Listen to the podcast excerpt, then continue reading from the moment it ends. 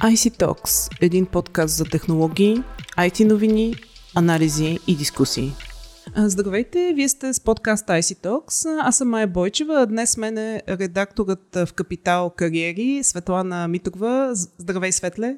Здравей, Майя. Мерси за поканата. И аз благодаря, че се отзова. А, така, годишната инфлация за периода април 2022 година спрямо април а, предходната година достигна 14,4%. Това показват данните на Националния статистически институт. Как се отразява инфлацията на, на пазара на труда и така, тъй като ние сме технологичен подкаст, нас ни интересуват особено IT компаниите, потърпевши ли са те от цялата тази ситуация? Ами, безспорно да. Две мнения по въпроса няма. Заплатите нямат нищо общо с тези от преди две години. Всъщност, наскоро разговарях с Милена Поповска. Тя е директор бизнес развитие в агенцията за проучвания на пазара Manpower Group и тя го потвърди категорично. Средната брутна заплата в страната достигна близо 1700 лева, като мисля, че всички знаем, че най-висока е в IT сектора през месец март тази година и расте с над 11% спрямо същия месец на предходната година. Отново цитирам НСИ. Да, заплатите гонят инфлацията, но това не е най-голямото предизвикателство на пазара. Като че ли знаем, че за IT сектора липсата на квалифицирани кадри е проблем, който съществува, може би, откакто започна развитието му преди години.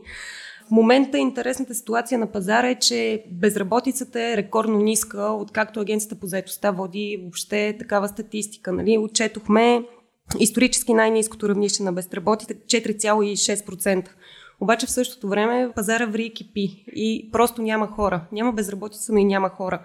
Ситуацията за компаниите хич не е лека. Това се дължи най-вече заради факта, че заради пандемията много хора решиха и продължават да решават да напуснат работа поради, според мен, два фактора.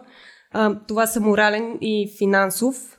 От една страна, рекорден брой служители в световен мащаб напуснаха работодателите си през последните две години. Това е така нареченото от западните медии голямото напускане. Това го усетиха и, и IT компаниите, абсолютно всеки бизнес, дори и у нас. Тази тенденция HR-ите също я наблюдаваха. И това се дължеше най-вече, защото хората започнаха да приоритизират свободата за това откъде и как работят. И не по-малко преоцениха отношенията си с менеджмента, както и възможностите им за кариерно израстване. Тоест започнаха да се оглеждат за други компании. Да, по-високи заплати започнаха да търсят дали в конкурентна IT компания или друга компания специално с, по отношение на кариерното развитие на скоро кариери, проведохме проучване, с което искахме да разберем какви са причините хората да напуснат работодателите си през последните две години. Голяма част от анкетираните бяха от IT сектора и като основна причина всъщност излезна не заплатата, ами възможностите за кариерно развитие. След това беше заплатата, но списъка с причини беше огромен, след които неразбирателство с менеджмента, липса на гъвкави възможности за работа. Тоест голямото напускане реално беше голямата преоценка на, на приоритетите и да, прена, пренастройване на, на приоритетите. Mm-hmm. Mm-hmm. Абсолютно точно така и това показа, че да, ако по време на пандемията заплатата не беше най-важна за хората, въпреки несигурността и финансовата криза, в която живяхме, то сега те вече са намерили местата, новите работни места, на които се чувстват по-добре и изглежда заплатата в момента е най-важна за служителите. Всъщност наскоро и в кариери а, публикувах а, такъв текст. А, отново с Милена Поповска от Manpower Group говорихме. Тя твърдеше, че в момента, безспорно, компаниите, които не могат да отговорят адекватно на възнагражденията, които хората очакват, са пред риск да загубят служителите си. Това е съвсем реално и не трябва да има изненади, когато хората от малкия и средния бизнес търсят възможности в по-големи, дали софтуерни компании, аутсорсинг компании, които всъщност са и доста добри в привличането на външни кадри, точно заради заплатите и придобивките, които предлагат. Интересно е да спомена и за големия флирт. Не знам дали някой го е, ако имаме голямото напускане, има големия флирт.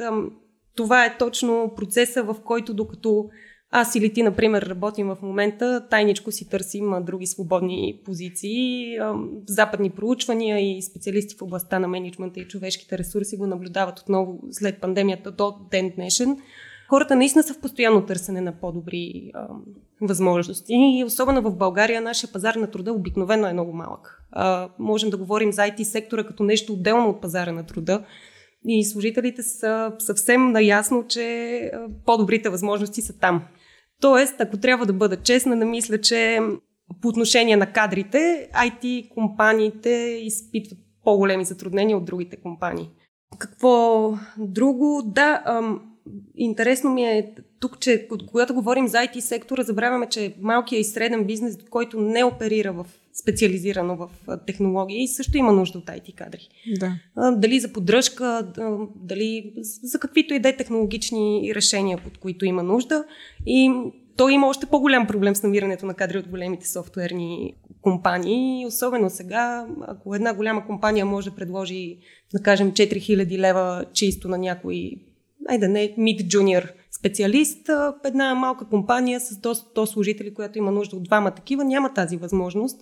И това обрича бизнеса и на всякакви, на липса на всякакви възможности за развитие. И как да заключа? Всъщност на пазара има дефицит на кадри. И то е особено сред специалистите по отбор в IT сферата и програмистите. Компаниите имат много притеснения в момента по отношение на това как да задържат хората си. Има много голямо движение на пазара и компаниите, пак казвам, които поставят неадекватни на ситуацията и не могат да адресират възнагражденията, ще срещат, ще продължават да срещат големи трудности, както при привличането, така и при задържането. Добре, ти спомена, че малките фирми са доста потърпевши, а интересно има ли позиции, пък при които се усеща най-осезаемо ударът от инфлацията? Неодавна в статия на Капитал четох така експертното мнение на Надя Василева, тя е председател на Българската конфедерация по заетостта, която сподели, че сред позициите, които има най-голям недостиг са медицинските специалисти, което е тенденция още след пандемията и знаем всъщност колко са ниски там заплатите. Софтуерните разработчици, специалистите с добро владеене на няколко западни езика в сектора на аутсорсинга, специалисти дигитален маркетинг, технолози, виждаме, че по-голямата част от позициите са, може да се каже, че са в IT сектора, т.е. хората там са най-търсени и в същото време най-високо платени, което пък показва, че да, ето няма хора, щом са най-търсени, пък заплатите са най-високи, просто няма тези хора. И докато заплатите в IT сектора и аутсорсинга отчитат най-висок ръст, то не също могат да се похвалят други сектори, като да кажем хотелиерството и ресторантьорството, културата, администрацията. Този дисбаланс в пазара на труда, за жалост, се вижда, че той обосновава страховете на много компании, че хората им ще ги оставят за по-добре платена работа в IT сектора. Това пак е нещо, което се случва отдавна. То е малко като дистанционната работа, защото дистанционната работа беше тенденция още преди пандемията, но пандемията прави така, че да се случи сега и веднага. Проблема с а, пазар на труда у нас и това, че малкият и среден бизнес се страхува, че IT сектора ще му открадне кадрите, също е проблем от преди пандемията, но сега е още по-голям, защото започнаха да се използват още повече технологии, следователно IT сектора има нужда от още повече хора. Тук искам да спомена малко данни. Официалната статистика отчета над 10% увеличение на средната заплата през всяко от 4-3 месечия на 2021 година. А само през декември ръстът на средното възнаграждение е с 14,2 спрямо същия месец на предходната година. А в бомтящия IT сектор, за който си говорим, средната заплата е с 15% нагоре. И аз да бях собственик на бизнес и аз бих се страхувала, че ам, някой ценен за мен служител ще ме напусне за по-добра възможност, за жалост, която нали, аз не бих могла да удовлетворя сега. Има и нещо друго важно, което е важно да се отбележи. Има една група от хора, които не работят през по-продължителни периоди или изчакват с започването на работа.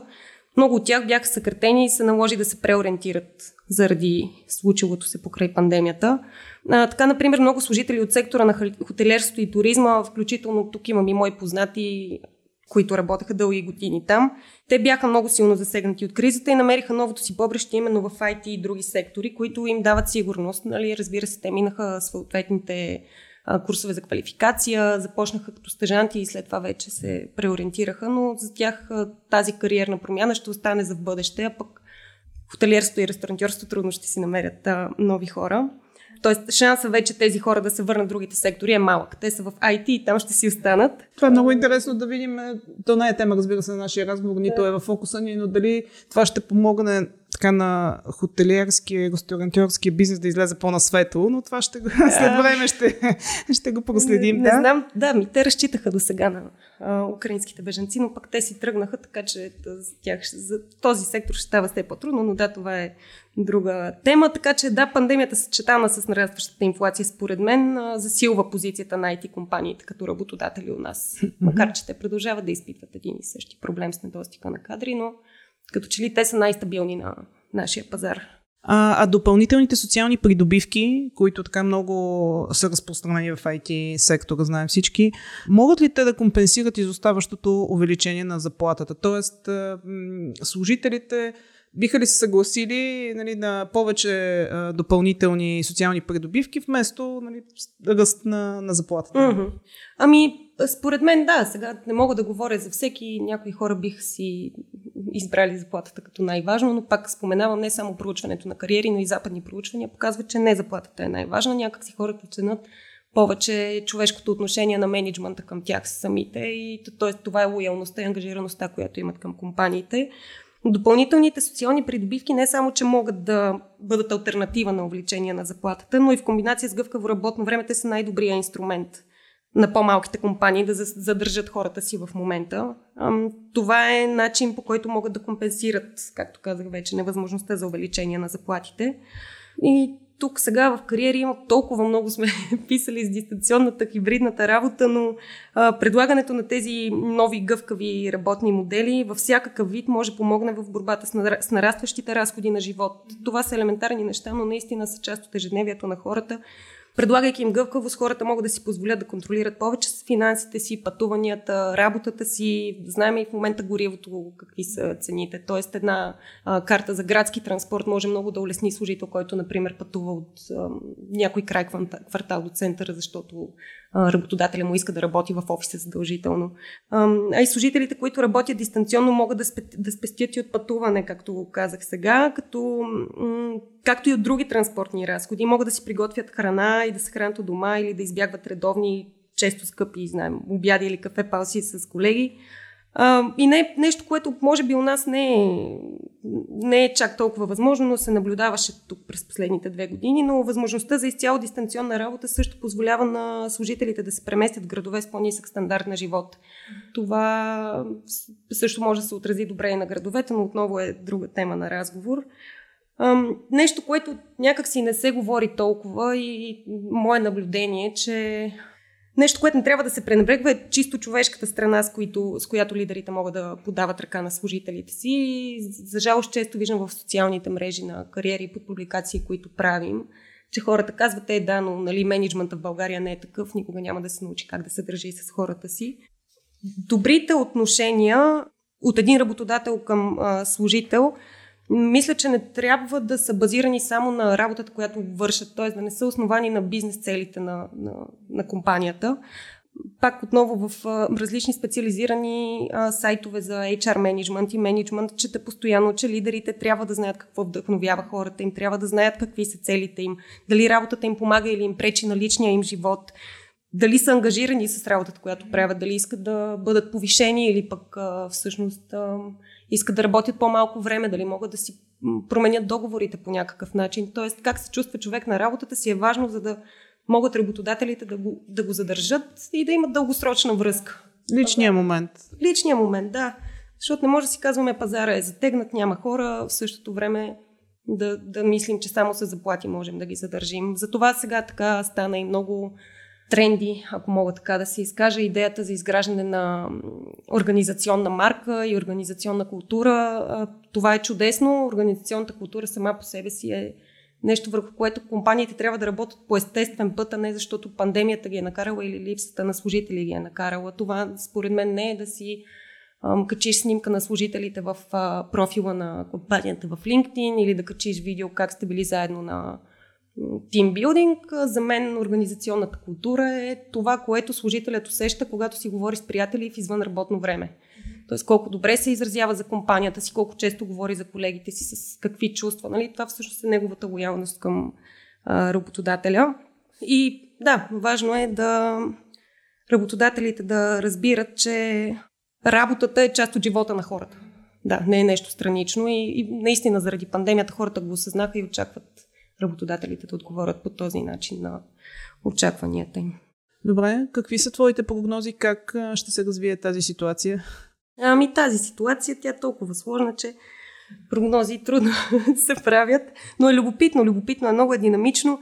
Мога да изразя мнение на база това, което виждам, коментирам с HR специалистите и чета в западните медии. Все пак съм журналист, не съм HR. Ще става все по-трудно да се намират подходящи кадри, особено за IT сектора. И това го виждаме и в момента и надали ще се оправи в следващите години. Има добра новина. Българския институт Инсайт, който наскоро беше официално открит от премиера Кирил Петков, миналата седмица обяви уникална по рода си докторантска програма. И това веща е добро бъдеще за технологичния сектор. Тоест, виждаме, виждаме голямо движение в IT сектора. Чрез нея за първи път на талантите в сферата се предлагат условия конкуренти на международните университети, стипендии от 36 000 евро на година, и обучение под ръководството на наистина световно признати професори от топ американски и швейцарски университети. Списъка е дълъг. И освен това, според мен, сектора като цяло е самоинициативен и полага големи усилия да развие обучи хора, които да задържи, а също и знае как да привлича хора от други сектори. Това го споменах по-рано. Затова пък останалите сектори се страхуват от IT сектора, ако може така да се каже. И за това за другите обаче ще става все по-трудно. Те знаят, че хората им могат да си тръгнат, за да получат по-добро възнаграждение друго. И, и тук те наистина ще трябва да положат усилия да се грижат за служителите си по всички останали альтернативни начини, които посочи горе, а вероятно и повече. Нали? В крайна сметка аз не съм менеджер, но а, всеки работодател, който смята, че познава служителите си, може да помисли върху други начини, по които може да се погрижи за тях. Наскоро всъщност гръмна новината, че Илон Мъск каза на хората си, т.е. им заповяда според мен, да или се връщате в офиса, или напуснете Тесла. Пък вчера стана пък известно, известен и факта, че е обявил, че ще съкрати 10% от служителите си на постоянен трудов договор, като на тяхно място ще назначи хора на почасова работа. Да, но много малко компании всъщност могат да си позволят отношения като него, най-малко заради финансовите им възможности. За него е присъща ексцентричността, знаем го, да. Така, да. Може да си го позволи човека, но у нас наистина малкия и средния бизнес трябва малко повече да си помисли как, какво е отношението му към а, хората му. И да, смятам, че е време лидерите да изградат стабилни човешки отношения с а, а, служителите си. Вярвам, че и аз и ти имаме приятели, които се оплакват от шефа им или от някой колега. Това са неща, които трябва да се говорят. Управлението на конфликти е важно и, и улавянето им в момента е важно, за да знаят в крайна сметка, че хората имат а, опора в лицето на работодателя. И нещо, което се сетих, може би последно, преди да започнем с теб а, разговора. Днес написах един текст по отношение на една прогноза на професор Николас Блум. Той е той е професор по економика в Станфордския университет, но по принцип е доста, е, доста интересна личност. Прави много проучвания точно за пазара на труда, иновациите, и а, той каза, че дистанционната работа дава възможност за увеличение на брутния вътрешен продукт с 2 до 4%, защото проучванията, които той прави от над 10 години, още през 2011 година е направил първото проучване за ефекта от работата в къщи, когато е много изненадан, че продуктивността на хората се увеличила с 13%. Това е още преди пандемията твърди, че заради проучванията, да, които е правил, именно заради увеличената производителност на хората, има шанс всяка държава, предоставяйки там, където е възможно хората да работят дистанционно или хибридно, всъщност това е възможност за економически растеж. И това показва, че да, дистанционната работа може би не е най- предпочитания от компаниите вариант, но хибридната работа той посочва, макар че производителността там оставя непроменена, там пък се забелязва по-малък брой напускащи хора. Тоест всеки вид гъвкавост или дава възможност за повишени економически ползи, така да ги наречем, или осигурява хибридната работа в случая възможност за задържане на хората вътре в компаниите. Това, което си говорихме за допълнителните придобивки. Точно, преди малко. да. Добре, много ти благодаря за коментара и обзора и че гостува на подкаста IC Talks. А, на слушателите ни следвайте ни традиционно в SoundCloud, Google Podcasts, iTunes и Spotify и очаквайте следващия епизод. До скоро!